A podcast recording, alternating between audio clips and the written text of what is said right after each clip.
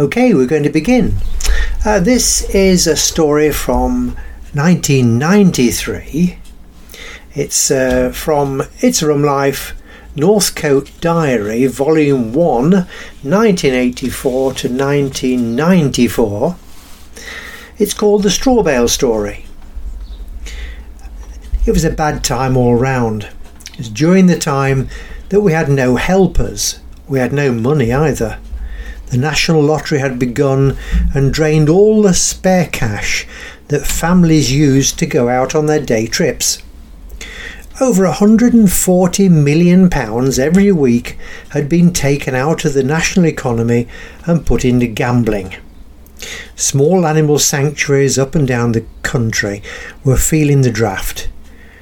We were told by our accountant that we were insolvent after our income had dropped by £18,000 in the last year. Our previously paid staff had to go, virtually overnight, and Ruth and I were left on our own with over 15 really big horses, including old Goliath and his pal, who needed really special care.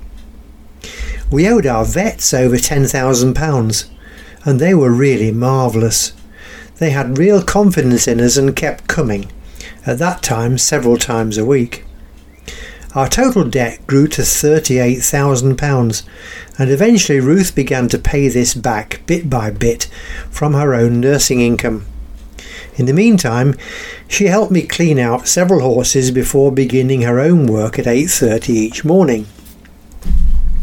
The morning of this particular incident, we had no straw for bedding, and I contacted a farmer friend down on the fens to see if I could call and collect some that same morning, just as soon as my stable tasks were finished. At this point, I must mention that I remember quite clearly receiving a message in my head saying something like, Leave it for today. In another story, you might have read about my Easter experiences. Sufficient to say that I did not pay heed to the message. All I could see in my thoughts was that the horses had no bedding for that night. I had to do something about it. So I coupled the old Land Rover onto my even older single axle straw trailer and began the journey. Admittedly, due to the fact that the Land Rover had no road tax disc or current MOT certificate, and the trailer brake controls had been broken for several weeks, I did decide to take the more minor roads. Duly loaded with a full complement of nine large round bales of straw, I started my return journey.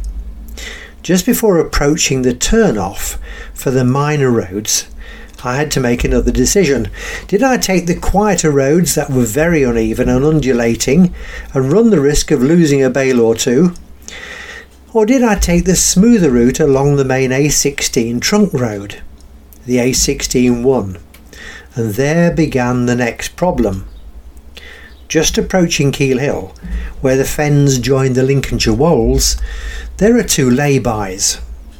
As I approached the first, a policeman suddenly appeared, as they do, and waved me in. Pull in here for a few moments, please, sir, he said just to let that long line of traffic behind you get past. Oh, and while you're here, we'll just take a look at your vehicle. The tax disc, or rather lack of it, was the first thing they noticed. This prompted me to say, well, you might as well know the truck has no current MOT either. Everything they checked on the vehicle worked perfectly. The load was secure, but the trailer brake cable that was in two pieces and tied it with string caused a, a raised eyebrow or two. But the fact that the Land Rover is a strange beast and falls between two categories in the Department of Transport construction and use regulations got me off that problem.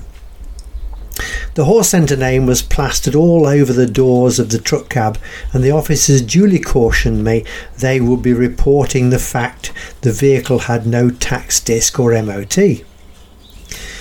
But after I had gone to great lengths to explain all the circumstances, they did say that if I could buy the tax disc within 12 hours, they would not report that particular problem. which would just leave the MOT. With that, I continued back to the centre, where on, on unloading the trailer, the picture you can see with this story was taken. Uh, there were some chances for a laugh despite all the drama of the day. But you do see the question remains. The message I received earlier that very morning had been proved to be quite correct. This only helped to increase the strength of my faith. There we are. Hope you enjoyed the little story brought to you by Cracker Books, written and read by Keith Sanders. Okay, this is a new ending to all our stories. There's no shop anymore. Since COVID, we decided to allow free access to all our complete books, videos, and audio stories. You can access them all via our new website. The address is www.itsarumlife.com. The spelling I T S A R U M L I F E dot com. No spaces.